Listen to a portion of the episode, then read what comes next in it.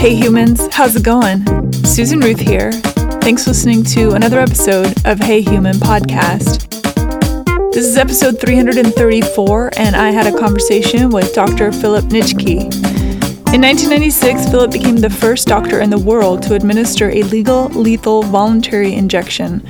He is the founder of Exit International, a foundation that believes, quote, it is the fundamental human right for every adult of sound mind to be able to plan for the end of their life in a way that is reliable, peaceful, and at a time of their choosing. Philip is also the co author of The Peaceful Pill and Killing Me Softly. There is a trigger warning for this episode as it deals with suicide and death. In other news, check out heyhumanpodcast.com for links and to learn more about my guests and the show, susanruth.com to learn more about me and my art and music, and please follow Susan Ruthism and Hey Human Podcast on social media. Find my albums on Apple Music or wherever you get your music. My most recent record is called All I Ever Wanted Was Everything. Also, please check out my new relationship and sex show, Are We There Yet, with sexologist and healthcare practitioner Mara Edelman. It's on YouTube at youtube.com slash Are We There Yet podcast show. Are you digging the ad free Hey Human podcast? Would you like to support the show? There's a contribute tab at heyhumanpodcast.com. And don't forget to rate, review, and subscribe to Hey Human on iTunes or wherever you get your podcasts. It's a great way to show support for the show and to spread the love and to help with the algorithms. Okay, uh, be well, be kind. Thank you for listening. Here we go. Dr. Philip Nitschke, welcome to Hey Human. Thank you. Uh, I read about you and immediately was intrigued and wanted to have you on the show. You are the founder of Exit International. Yeah, that's correct. I, I started it up in around about 1998 uh, or 9. We, we had a piece of legislation in the Northern Territory of Australia which was overturned, and I started it after that. The law only lasted, it came in in 1996 allowing a doctor to help a terminally ill patient die. But it was overturned by the federal government of Australia after only eight months because the federal government thought that the Northern Territory, which is where I'm from, was a little out of control and they didn't like what was happening up there. It was the world's first legislation that allowed a doctor to give a lethal injection to a to a uh, terminally ill patient a, lethal voluntary injection. So uh, it was very controversial back then. Uh, it still is a little today, uh, but it came in, and it was actually the world's first. Oregon came in uh, the following year in 1997 98, and by that stage, the Australian law had been overturned. I'd like to dig in a little bit to your upbringing. Where did you grow up? what was your interest as a kid? And this is quite a specific path you're on now. What yeah. led you in that direction? Well, I, I my, my background didn't, I don't think, really led me to this topic in any particular way. I I was uh, I was I brought up in in South Australia, which is another part of Australia, the southern a southern state, and I had done a fairly, uh, I suppose, in some ways, a fairly conventional background. I was the first person, I suppose, from our family who went to university. I did, I did my background was in, in science and I did physics. And I did a PhD in physics uh, on lasers and I was very interested in that. But I was also, I suppose, more interested in social reform. And I got involved in the Northern Territory because that's where we have uh, the highest number of Indigenous uh, people, First Nations people. And I went up there to work with uh, those people looking at ways that they could get some of their land back, social justice issues, uh, and quite like the place. There's not many people live in the Northern Territory. It's kind of remote, and Darwin is the main centre. Uh, but after a number of years, uh, things uh, things changed, and I decided to take the chance to go back and retrain. So I went and retrained in medicine when I was, I don't know, 35, 40 and finished and went back to the Northern Territory as a sort of geriatric doctor, uh, and uh, not doing geriatrics, but just referring to my own age. Uh, and then I uh, and then I um, was really just working there as a doctor when I heard about the fact that the uh, this government in this little government, it was only a very small parliament, only 25 politicians. The leader of the government said he wanted to introduce a law that would allow a terminally ill patient to get help from a doctor to die. I hadn't even thought much about the issue. I don't think it had been mentioned in. I went to down. I went did my medical training in Sydney University, but I don't think anyone had mentioned the E word at Sydney. And I just I thought that's a good idea, rolled over and went back to sleep. And then I was very surprised by the out uh, the reaction that this proposal suddenly took with strong opposition, perhaps predictably from the church, but more worryingly from my new profession, that is the medical profession, who were strongly opposed. And they were very uh, vocal in their opposition. They said that if such a law were to pass, they would make sure that there was no one, no doctor in the Northern Territory would support it. Now, I was very surprised by that, and I thought that the medical profession were overstating their position a little, and I was annoyed too because it was very clear that the people, that is the public, thought it was a good idea.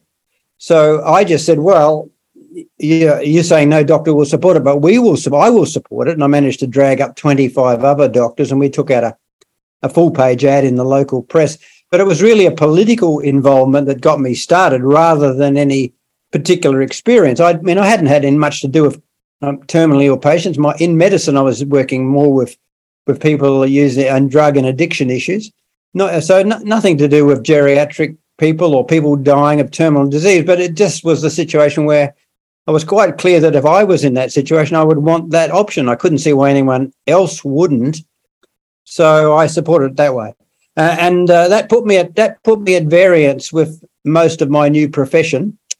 And uh, when the law did surprisingly, it surprisingly passed, only passed by one vote. It was 13 votes to 12. Very, very uh, heated uh, political debate. But it did pass, and uh, then I found myself as, the, as being known about as one of the very few people who supported it as a, as a doctor. And part of this new law was it was a very what we call medical law. I had you had to find two doctors to support you. You had to be terminally ill. You had to go through all sorts of steps to prove you were eligible. And then I found myself in a position of trying to make this rather difficult law work. And uh, that's where I really found myself because the politicians involved, especially the one who started sort of said, Well, I've given you your law. And he went back to, he said, I've done what I have to do. Now it's up to you. But getting getting it working was actually quite hard. So I suppose that was a very torrid eight months of trying to get it work. I found four people, four people who wanted to use the law. I could have given a lethal injection, but uh, I didn't want to really. I mean, I was very passionate about their right, but I couldn't see why they couldn't do it themselves. So I, I built a machine, and the machine allowed them to look at some questions on a laptop and we said very blunt questions. And the last question on the screen was If you press this button, you will die. Do you wish to go ahead? And it really it was just a, a laptop which which switched on to a uh, com- to a syringe driver which drove the drugs. I mean, I had to I had to put the needle into the vein and I had to load the machine up. So I wasn't trying to say I wasn't involved, but I did think that I I didn't want them to.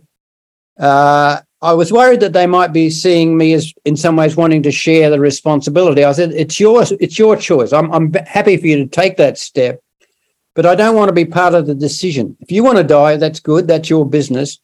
Here's a machine.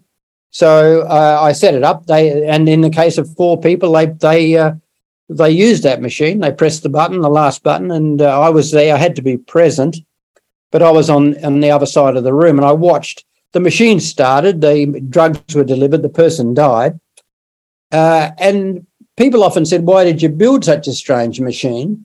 I mean, why don't you just go around there and give a lethal injection? And I said, well, that would have put me right in their personal space.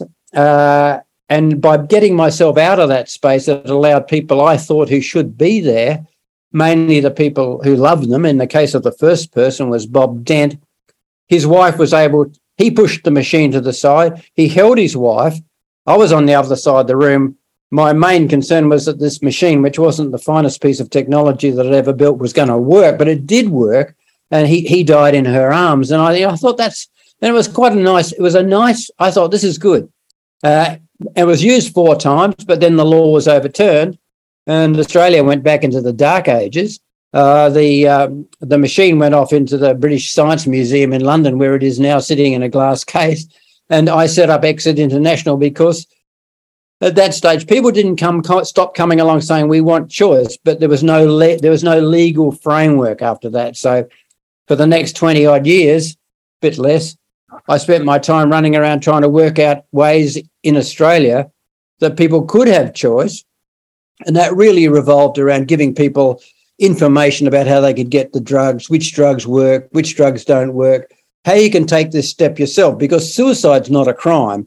It's only the assistance which is the crime. So I did that for quite a while until uh, even uh, the idea that that my ideas changed. I started to stop seeing this as a, a privilege for the very sick that was medically controlled into something that I saw was far more far, far more fundamental. And I, I, I started to see this as a human right that it doesn't really matter. It's not up to me. In fact, I was challenged by one of two of the people who saw me. They said, it's not up to you to decide who should get help.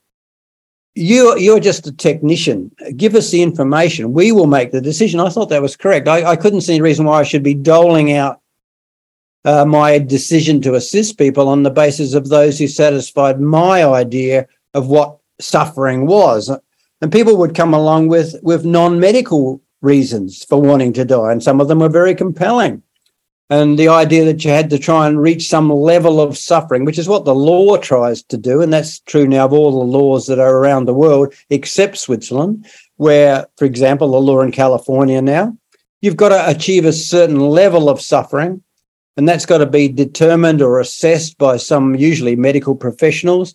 And if you reach that level, you're deemed to be eligible to get this this amazing they help to die so it's really a privilege for the very sick which you don't control. You only get the option of being able to ask the question. The decision is made by the medical professionals. Now my thoughts changed and i thought look this is something more fundamental than that. This is a human right. And it's, and it really not up to me or anyone else to decide why you want to die. The only criteria as i would see it is as long as you're a person of sound mind, you know what you're doing, you're an adult, and you've decided you want to divest yourself of this precious gift of life, well, I think that decision needs to be respected. And just because I don't agree with your views or reasons is really irrelevant. If you've made those decisions and you want to take that step, you should have that option.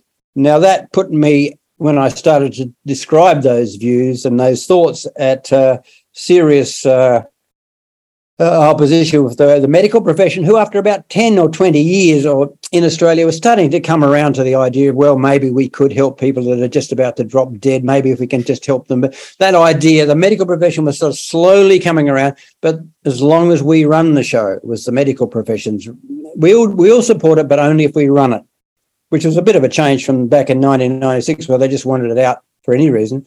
But in any event, when I started to say, no, this is a human right and this came to uh, cause serious trouble in Australia. People that I decided that I should give information to had non medical reasons for wanting to die. That caused difficulty with my own professional association, the Australian Medical Association. They decided these views were dangerous views. And then we went through a rather protracted legal argument. They decided that I should be deregistered uh, I said that uh, I had took them through legal channels. I got my medical registration back. Uh, but they then, well, okay, you can be a doctor practicing, but you can no longer be an author of the book. I, I by this stage, with my partner and co co-author Fiona Stewart, we had written a book which allowed people to read about how you can how you can peacefully and reliably end your life. Now that book called was contra- controversial. It was banned in Australia. Uh, so we published that in America, but it was banned in Australia. The only book banned in the last 50 years in Australia, which is something of an achievement, I suppose. But in any in any event, they said, all right, you can have your medical registration back, but you can no longer be an author of that book. And that was one step too far. So, in a very symbolic and flamboyant way, I set fire to my medical registration and headed overseas and uh, that's where I've been ever since. We've we've moved to first to Switzerland, but now in the Netherlands, where the climate is much more uh, open to discussion of things such as should this be a right or is it just as i said some form of medical privilege and that's that's where the situation is now uh, i've got permanent residency in the netherlands and i i might miss some aspects of australia mainly the the physical nature of the countryside etc but i don't miss the uh, the climate there i mean now 25 years later they've sort of slowly catching up they've just brought in new laws which sort of really mimic the laws you've got in Oregon and Washington and California and, and Canada. And, and of course, Netherlands came in in 2001, Belgium, Luxembourg, and they're mimicking those what we would call medical laws. But the goal I would see is something which enshrines it as a right. And the only place that does that is Switzerland, which has got quite a unique legislative framework. It is interesting that, as you mentioned, there yes, they are legal ways to end one's life, but they are heavily regulated still. I don't know that I would consider it fully the choice of the person that's making the quote unquote choice. When my uncle passed away, he was in a lot of pain, dying of uh, a bone cancer. Uh, and I just, he was so, it was so hard to see him in that state. And I kept saying, "Can't we do something. And even my uncle was saying, Can't we do something? And even in the state of California where this was happening, the people in charge of his medical care were very nervous about it and sort of did this cloak and dagger style of acceptance. We'll, we'll step out of the room situation. It wasn't really what I would consider mitigated by them. They just kind of washed their hands and walked out. Yes, it, it's uh, the the laws that have come in around the world are pretty pretty much all modeled on that original idea that you have to be sick and you've got to be able to demonstrate that, that you're sick enough to be eligible. And that means that the laws try to codify the degree of suffering. It's a very hard thing to do legislatively. And that's why you see these legislation pieces of law under challenge through the courts all the time. And what we've seen in Canada recently is that there's been legal challenges saying, well, how come that person gets help and I don't get help because they've got more suffering than I've got? What's wrong with my suffering? And those those sort of things will keep going. And so the law gets made more liberal, and that certainly happened here in the Netherlands. But it's still a medical law, and people say uh, people say the Dutch are out of control because it's a very liberal law here, but you've still got to be sick. And the, this comes up most significantly or most commonly we see is where we have couples who want to die together, where they've been together for most of their all their lives, and one person gets sick and is dying, and the other person says, I want to die when they die.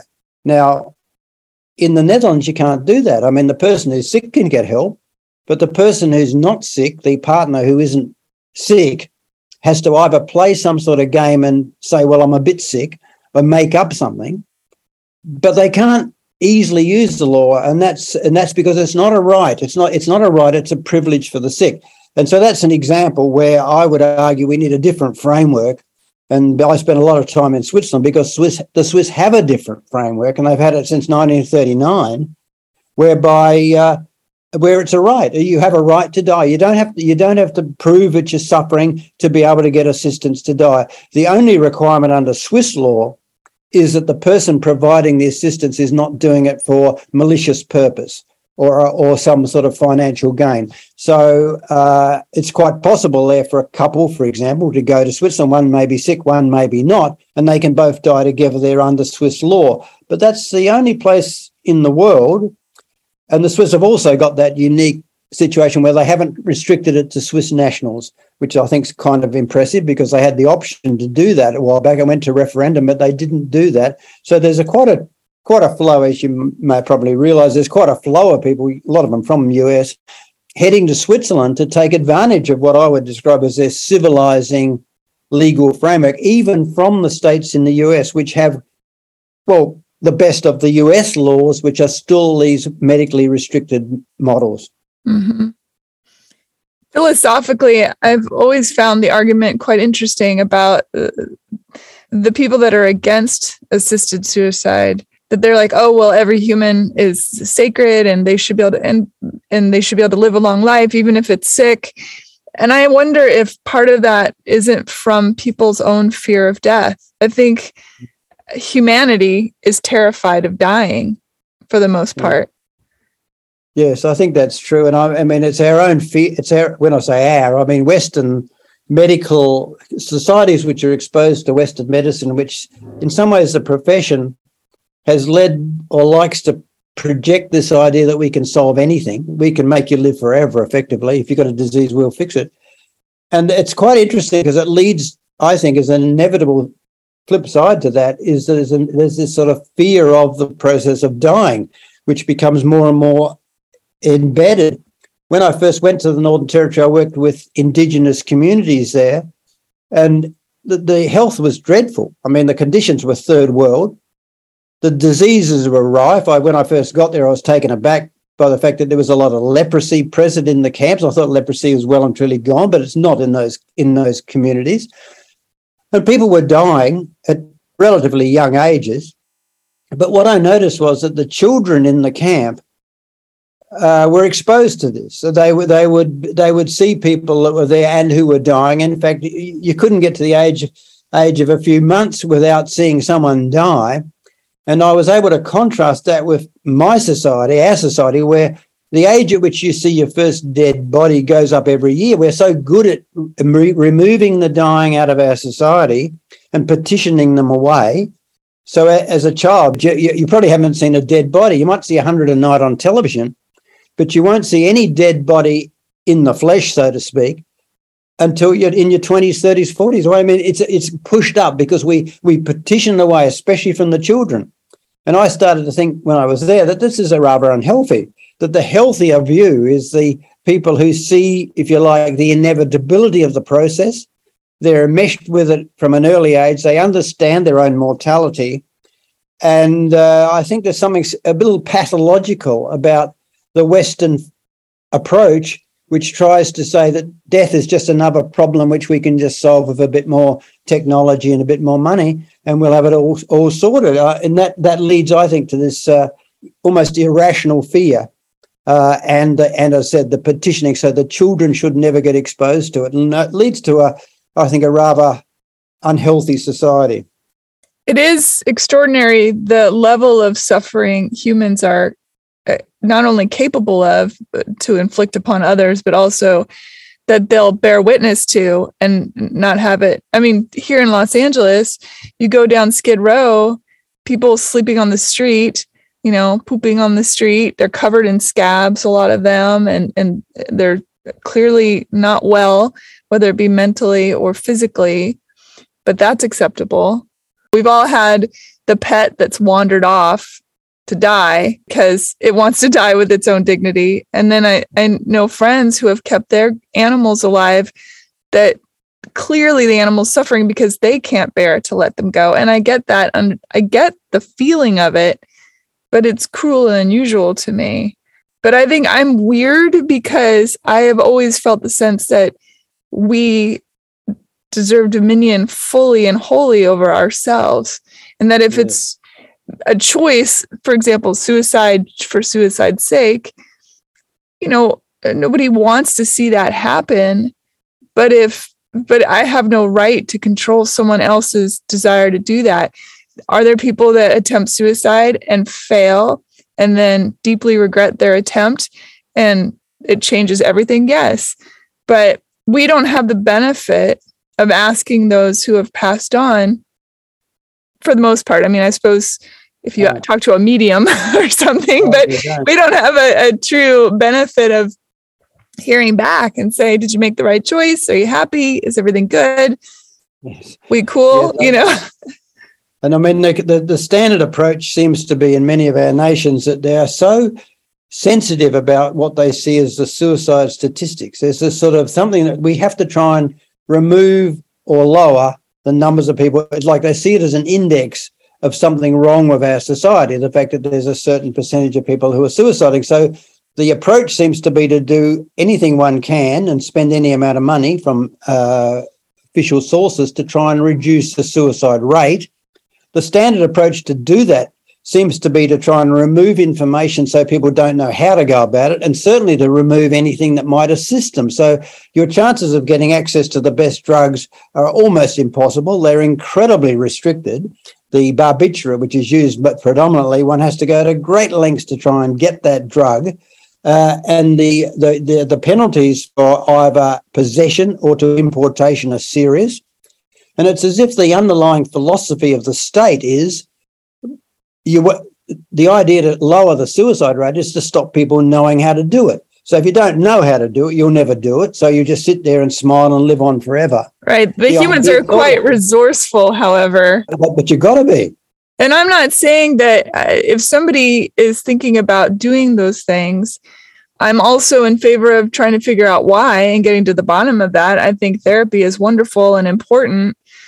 I don't think, uh, for example, our military, when they come home, their suicide rate is quite high because I, I feel like they're, they're abandoned a lot and not cared for mentally for what they've endured.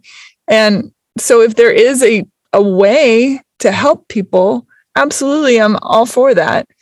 Mm. But I think yeah. that in some cases, there is no help. And then, what horrible suffering to go through for an entire, let's say you live to be 70 to carry those burdens for 40 years or something and i know that you have a age limit it's what is it 50 and over yeah it's a sort of a it's a sort of an interesting thing. As i indicated uh, as a philosophy if you like if you like my philosophy is that if you're a rational adult you should have this option. And people say well so what do you mean 18 year olds and i say well yes. I mean we're quite happy to give 18 year olds guns and tell them to go and kill other people. So it seems a little bit of an inconsistency to say, on one hand, yes, okay, well, you can be part of some army and kill people, but you cannot kill yourself. And this this is an interesting interesting aspect. However, because we got into such as an organization, it causes such difficulty when you start giving information about how to take this step to people who are, and as you said, we've got a rather arbitrary uh, age of 50.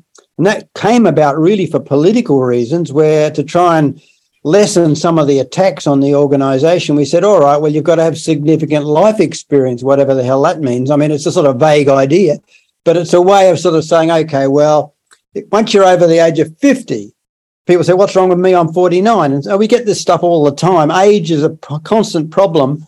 My personal view is that if you're over 18, you should have this information, but that's not the view of the organization which seems to be more worried, well, we're more worried about the sort of political fallout, and we've had various attempts to close this down. So by restricting it to the over 50s, it makes it a little easier.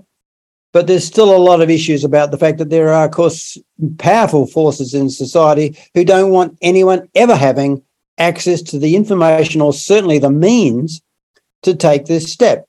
So if if something comes up and turns out to be a, a, a new way of ending your life peacefully. And that's happened in the last few years with the advent of a couple of substances which are readily easy to obtain. There's huge efforts put to try and suddenly move to try and make these hitherto easy to acquire substances almost impossible to. So it keeps in a cat and mouse sort of way. As soon as something looks like it's opening up as a new strategy, it's closed down. And uh, the idea, as I said, is it's a, it's a quaint notion. It's as if the state seems to have this idea that the only reason any of us are alive is because we haven't worked out how to die. And so you can't go telling people how to die because they'll just go out there and do it, which is kind of kind of quaint notion. What we find amongst our members, who are predominantly about 75 years of age in, in exit, is that they don't want to die, but they want to know that they can if they want to. They want to know they've got the choice. In other words, they want to have something in the cupboard. So if things go bad, they just got to go to the cupboard. They don't have to wait around till they get sick enough to then go off and stand in front of a panel of doctors and have the doctors decide, well, come back in a week's time when you're a little bit sicker.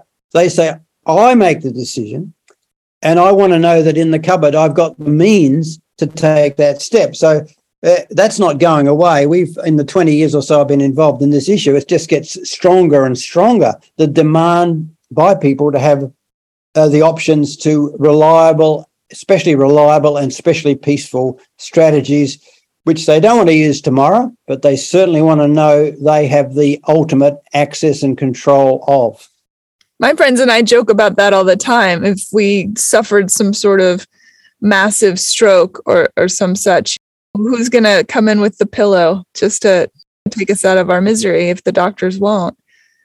Yeah, well, I, I sort of tell people every day when I run these workshops, we haven't run them for a couple of years because of COVID, but we're about to start them up with one in London coming up. I know what's going to happen. There, there'll be a crowd of people there, and they're all going to say the same thing. Where do I get the drugs? That will be the question. Where do I get the drugs? Not and not just and a lot of there's a lot of misunderstanding and misinformation out there. They want to know. They want to know the. They want to have a real. They want to know the exact truth. They want to know what drugs and where to get them. Uh, and and how do they know they're okay? These are the big questions that come up all the time. Okay, I buy on the black market. How do I know I've got the right thing? How can I test? How can I verify? All those sorts of issues. But when they get that information, that's really all they want. So That's good. They've got that problem solved. Now I can get on with having a better life. And uh, when I've got this feeling, I don't can't exactly prove it, that if you gave out bottles of Nembutal to every 70 year old, that you would prolong life expectancy because you'd take away a huge number of people's anxiety and their their possibility of acting in a precipitous way because the problem's solved. They got it in the cupboard. They know all they got to do is open up and drink it. They're going to die. And that solves that problem. They stop worrying. When they start worrying, they get, okay, now I get back to having a good life. But that worry, that sort of building worry that tends to grow in people as they age and suddenly becomes pre- very, very preoccupying concern over a certain age.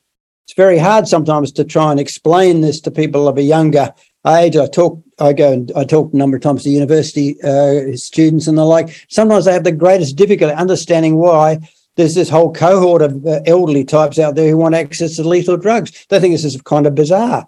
But I don't think it's bizarre. It all makes a lot of sense. Like I was saying, well, wait till you get to that age and you might yourself suddenly decide that it would be a good idea if you had access to those drugs and that's why one of these initiatives in the Netherlands, the so called Tired of Life Bill, which is really set up to try and see if we could put substance to that concept, the idea of a law that would allow every person over a certain age access to uh, their own lethal drugs, like as a right. They don't have to give a reason. Now, that's not, it's sort of sitting there in the Dutch parliament, but it's the first move in the Netherlands to, to move towards a rights model rather than a, a sickness or a, a or a medical model.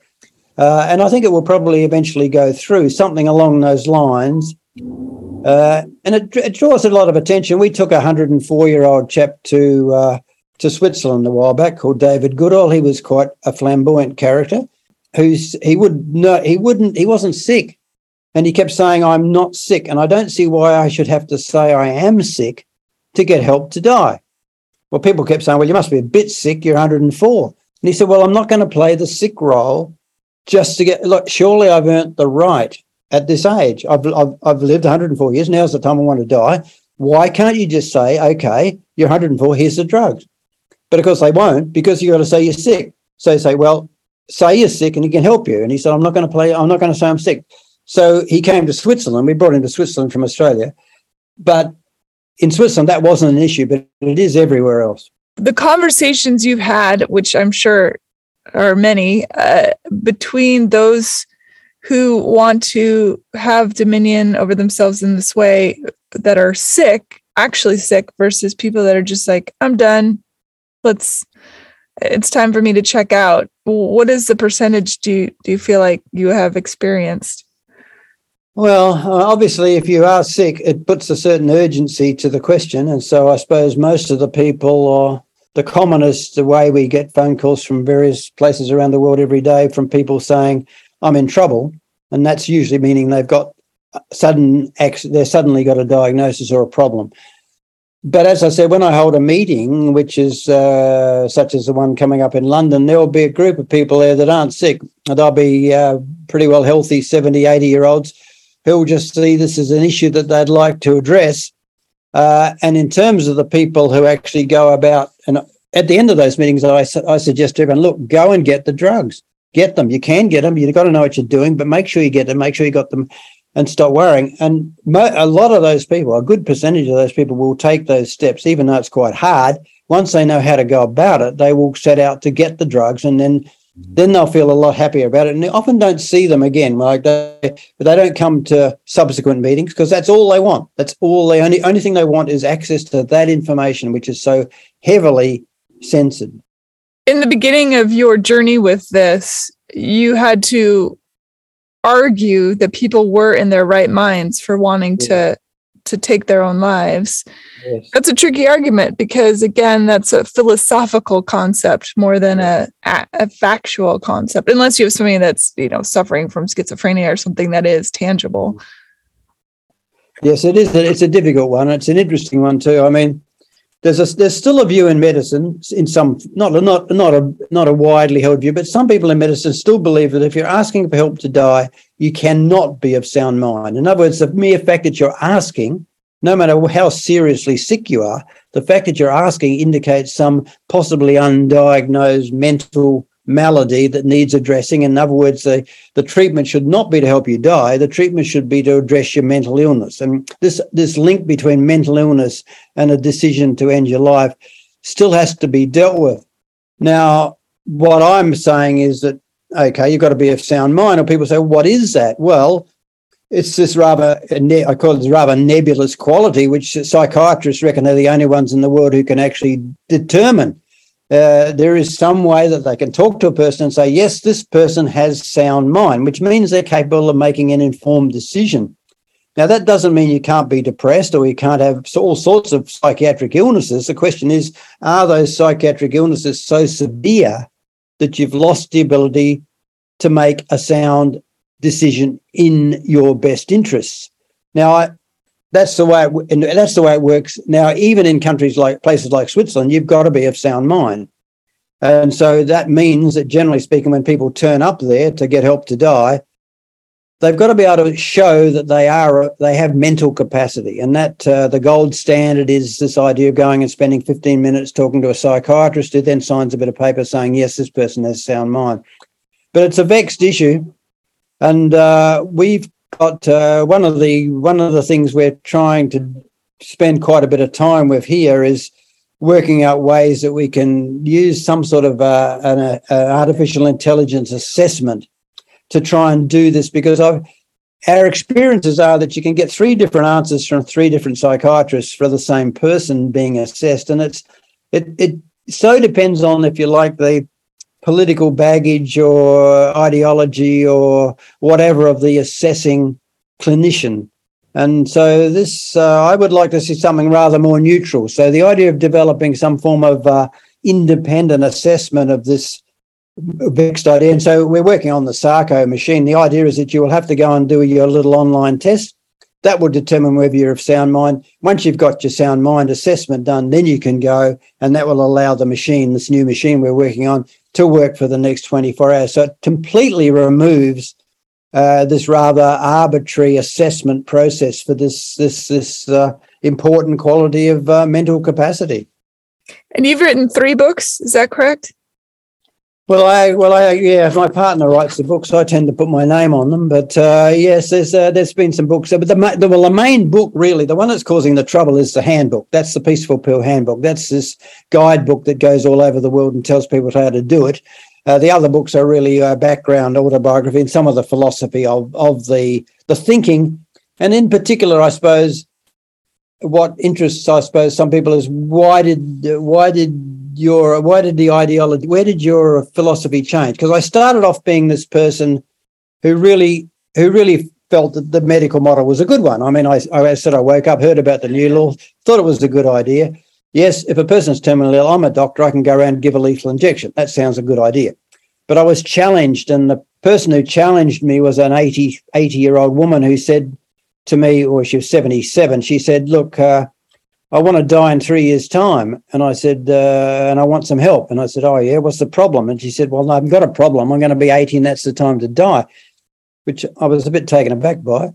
And I said to her, Well, hang on. Uh, well, anyway, I thought she was joking. But it, every time I saw her, every time I went there, had a meeting on the where she came from. Uh, she was a retired French academic at the university. And uh, after when it got close in the year, she said, "When are you going to come around and answer my questions about these drugs, about me ending my life?" To which point I said, "Well, hang on, you're not sick." She says, "You know that," and I and I, I thought you were joking. She said, "I'm not joking." She says, "What?" She said, "I said, why don't you go and do something? Why don't you write a book? Why don't you why don't you why don't you go on a world cruise?" And that's when she came back and said, "Why don't you mind your own business?" She said, "It's got absolutely nothing to do with you." It's just I just want technical information from you. I don't want a sermon. Uh, she said, if you're going to come around here and give me a sermon, she said, you're the, and then she accused me, you're the worst case of insufferable medical paternalism. You go around, you dole out decision, you make a decision whether you'll help people if they satisfy your criteria. It's nothing to do with you. You're just a technician. You've got information. I want it. What gives you the right to hold it back and dole it out? And I mean, it's quite correct. I was mortified and, uh, you know, gave her all the information she wanted and she ended her life when she was 80. And it, it caused trouble in Australia because people said, yeah, look what happened. This is a slippery slope. One minute he's talking about helping terminally ill people. Now he's out there helping people who aren't even sick. Uh, but it was a fundamental shift in my thinking. And that's when I started to say that this is this is much more than just than just having something set up for those people who satisfy those sorts of uh, requirements. And these new laws that are coming in, the new law in Australia they're kind of proudly saying it's got 65 safeguards. Well, I mean, 65 conditions you've got to meet before you're eligible. I mean, people have to run around circles, jump through hoops just to prove that they're eligible to use this law. So it's a law, and I suppose that's a good thing. But heavens, it's not. It, this is not a right. This is a, as I said, this is a, a restricted privilege. How do you personally feel about death now that you've had all these experiences and had all these conversations? for you personally not not oh, not in a not in a philosophical way but you yeah. personally yeah. Well i'm not keen on the idea i must say. I've been a person who i mean one of the reasons i went i rather foolishly went and did medicine because i had a sort of a hypochondriacal background. I thought if i learn enough i'll start worrying and of course all i did was learn about diseases i never dreamed existed and so i was kind of it was a big mistake um, so I'm not keen on the idea, but I do like the idea of having the comfort of knowing that I've got options, and I'm lucky in that sense. So I do have options. I know that it's a matter of just opening the bottle and drinking the drug that I can have the peaceful death when I want. And that's a good way to feel. Um, but uh, no, the inevitability of it is something that uh, I'm not. Look, I'm not. Uh, I'm certainly not welcoming it, but I do welcome the uh, feeling that I have that control, and I can certainly understand why others would want it too. And I guess I'm, that's just, and this is what uh, the academic, the French academic Lisette Nigot said to me. She said, "You're in a privileged position, and you're you're holding that privilege to yourself." Was what her accusation was. Why do you decide that you've got that privilege, but why, but you're not prepared to to share it? And I mean, that's a that was a fairly, I think, accurate uh, criticism of my behavior. And it's why I changed my position. But pretty well all of the new laws coming in have that uh, have that restriction there, which means that uh, you have to satisfy those conditions. So uh, I, think we'll see a move, as as I said, the new Dutch idea of tired of life legislation. Those over seventy get the drugs, but it's going to take a long time before the rest of the world, I think, catches up to where I think it should be, and that's with something like the Swiss model. Do you have uh, any type of religion or spirituality? No, I I know I'm an atheist. I uh, I um I don't see any. Uh, I don't find any reasons, uh, compelling reasons to have the spiritual or, or, sort of beliefs about some sort of supernatural entity. Uh, most a lot of the people I talk to, of course, who are dying, do, and they and they for various reasons don't have much trouble reconciling their views, their spiritual views or religious beliefs with their decision to die. Some do clearly where they see it as some violation of a fundamental law that life belongs or is granted or provided by God, a God. It's not uh, my own feeling. I, I, I've kind of, I don't mind people opposing the ideas that I would talk about. My view is that they shouldn't try to use their particular ideology, if you like, to try and insist that their views are mine. In other words, Yes, if you want to do that, if you want to live on forever and suffer as much as you like, that's your business and you're right. But don't tell me I can't have this choice. I would, I want the right to be able to say, yes, it's a gift. It's a precious gift. Life is. I'm not saying it's not, but what sort of gift is it if you can't give it away? That's not a gift. That's that's a burden. And uh, so I reserve the right to be able to say, okay, precious gift, good, but now's the time when I want to divest myself of this uh, of this uh, precious gift. And uh, if you don't want to do that, if you have your own views about how precious it is and who will make that ultimate decision, maybe some uh, nebulous idea of a god, that's your that's fine. That's your business, but it's not mine. How many members are at are in the Exit International database? Uh, it's it's a combination of people who join the organisation and people who are subscribers.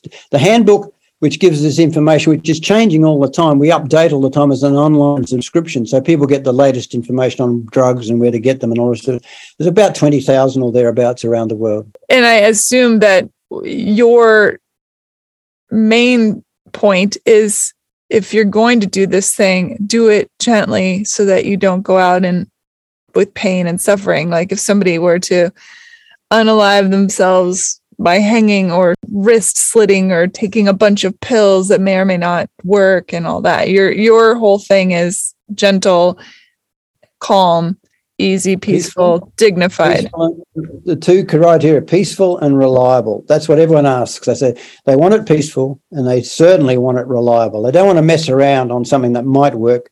They want to know that it will work. And so reliability is, is a critical criteria, but so is peaceful.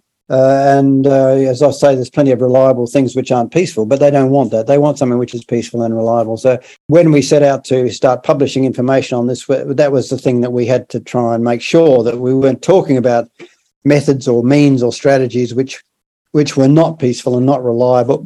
Although they all vary a bit, we we developed a sort of an index calling the RP Index, Reliability Peacefulness Index, and we published that, which gives us sort of a, a numerical rating to the various means because some things are more reliable and some things are more peaceful. And up until now, pretty well the gold standard, if you like, the holy grail has been the barbiturate and Nembutal.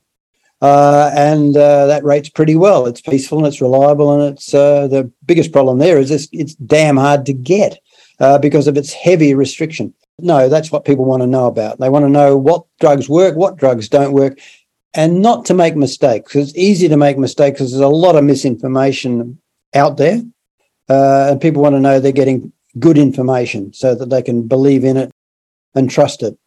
I watched a couple interviews with you from a couple years back, and it was interesting to me that many of the people interviewing you would get very fired up, angry with you. And I'm wondering have you had people come after you? Let's say one of their loved one does kill themselves and then do they come after you saying oh you talked them into it or you it's, all because of your fault yes.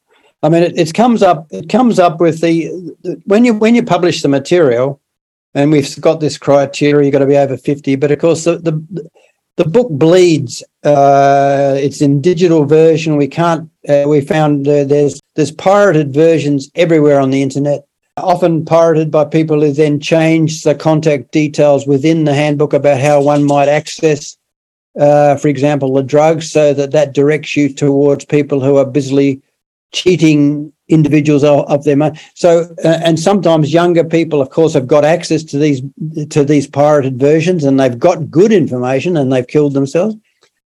We've got plenty of uh, people who have been often the parents of perhaps young adults who have ended their lives, who blame us for even having this information out there in any form. And us saying, well, we try to restrict it to the over 50s doesn't cut much ice with people who see that they are of the opinion because they're suffering, they're grieving, they're upset about their maybe adult child for taking their life prematurely as they would see it and us saying, well, they were adults and they did what they uh, obviously thought was the right thing doesn't work. And so we've got a lot of anger, a lot, but there's enough angry people out there that we're constantly having to deal with these attempts to try and close us down is one of the reasons why we very publicly promote this 50 year old criteria to try and head off some of that some of those accusations but it's a difficult it's a difficult issue. We it's almost impossible to to try and restrict once you once to make the material available in a digital form. The fact that it will bleed uh, is very very difficult to control, and uh, we run around and tell people to take issue take down things and ask people to take them down on various websites, and we have some success, but it's difficult. I suppose the main thing is that we uh, the information is changing rapidly. There's the book's updated every month. There's new information goes in, and I suppose in some ways that's in, in is in a sense our protection. The new information is always the best, and that's the stuff. But that explains why it's a it's an extremely popular handbook. Again, I the concepts of death have always fascinated me, just the way humans deal with it. You know, we go watch slasher movies or we'll jump out of airplanes and land and say, ah, I cheated death this time. When they know in their minds that one day the parachute might not open, or they go climb up on a mountain, or they go do any number of things, drive their car really fast, or do drugs, drink heavily, all this smoke. All these are slow suicides. And yet they don't, it's not looked at that way. I find that so fascinating. Yes, it is interesting the fact that we we quite tolerant. We're very tolerant of those sorts of, uh, if you like, dangerous behaviours. But the one dangerous behaviour which we will not tolerate as a society is a person's decision to say that they want to end their life. Yeah, I have to laugh at the irony of the fact that you couldn't hold the meetings because of COVID. Because if people came and got COVID, they'd die. Yeah, well, That's a it was really, it was really the well, yeah. It was. I mean, that's just that's a funny irony to me.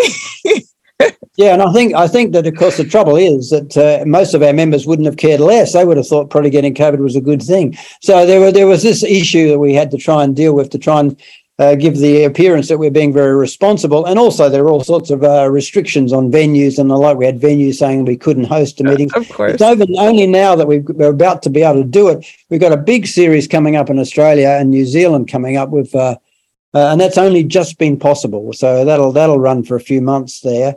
Uh, and also, the issue of travel's changed. So it's a different world, um, but different world or not, the fundamental question amongst people in this age bracket is still I want to know where do I get where do I get the drugs from? That will be the big question. Yeah. How might people find you and find Exit International? Exitinternational.net is the website and peacefulpill.com is the uh, is the other website for the handbook because the book is called the Peaceful Pill Handbook but as I said, there's spam, there's spammers out there. There's a there's a, a website which is registered called peacefullpill.com where it's got two L's in peaceful, and that directs you immediately to a scam organization which will try to sell you uh, fake drugs and end of life options. So you've got to be careful and be very accurate in the uh, spelling, uh, such as the such as uh, fact that there's a Obviously, people see it as a rather lucrative growth area. That is, the people that are trying to trick and cheat elderly people into making fo- fake purchases of something which is uh, purports to be an end of life agent. I really appreciate your time. Thank you. Uh, I will post links on heyhumanpodcast.com and I'll probably get some letters, but that's okay. Uh, I think that it's important to have all these conversations. People have a right to the dominion of their bodies. And I think it's unfortunate when young people whose brains aren't even developed yet, you know, 18, 19, 20, I wouldn't like to see them make those choices. So it is, I suppose, good to know that there is a limit at 50 and above. But then if I'm 47 and diagnosed with ALS, yeah. certainly would want that door to open for me. We try to have a sort of a, a, clause in which says if you're seriously ill, uh, of course the age doesn't know it doesn't uh, that age restriction doesn't apply. So there is this issue, but no, it's a it's a vexed issue and it will continue to go uh, on. And uh, I don't think it's going to lessen in its intensity. What I predict we'll see is that in America, for example, you're going to see a constant series of legal challenges to water down or to make more flexible the medical laws that you've got. Uh, and it'll be an interesting issue, especially in the context of other forces that are in, for example, the US, to try and roll back some of the uh, freedoms of individual autonomy. Mm-hmm. My dad, as he gets older, he's he's got scoliosis really bad. A lot of, of his functions and things are, are quite fine, but I know he's in a lot of pain with the scoliosis. And I said to him, we were having a conversation. I said, Oh, I just want you to live forever. And he said, What a cruel thing to wish on someone. Why would you wish yeah. that for me? And it really stopped me in my tracks because my love for him is so huge. But absolutely, whatever he would need or want, I would facilitate when it comes to that moment. Will it be difficult? Absolutely. But what he wants is what's what matters to me. Yes. Yeah. Yes. Well, I I would uh, suggest that he might feel better if he has access to the means that he can put safely in the cupboard and stop worrying about it. Yeah. Thank you so much for your time. Thank you. Yeah, I'll and thank forward to it. Let me know and I can I can I can I can post a tweet link. Oh, wonderful. And thank you for listening everybody. Bye. Bye. Rate, review, and subscribe to Hey Human podcast on iTunes or wherever you get your podcasts. Thanks. Bye.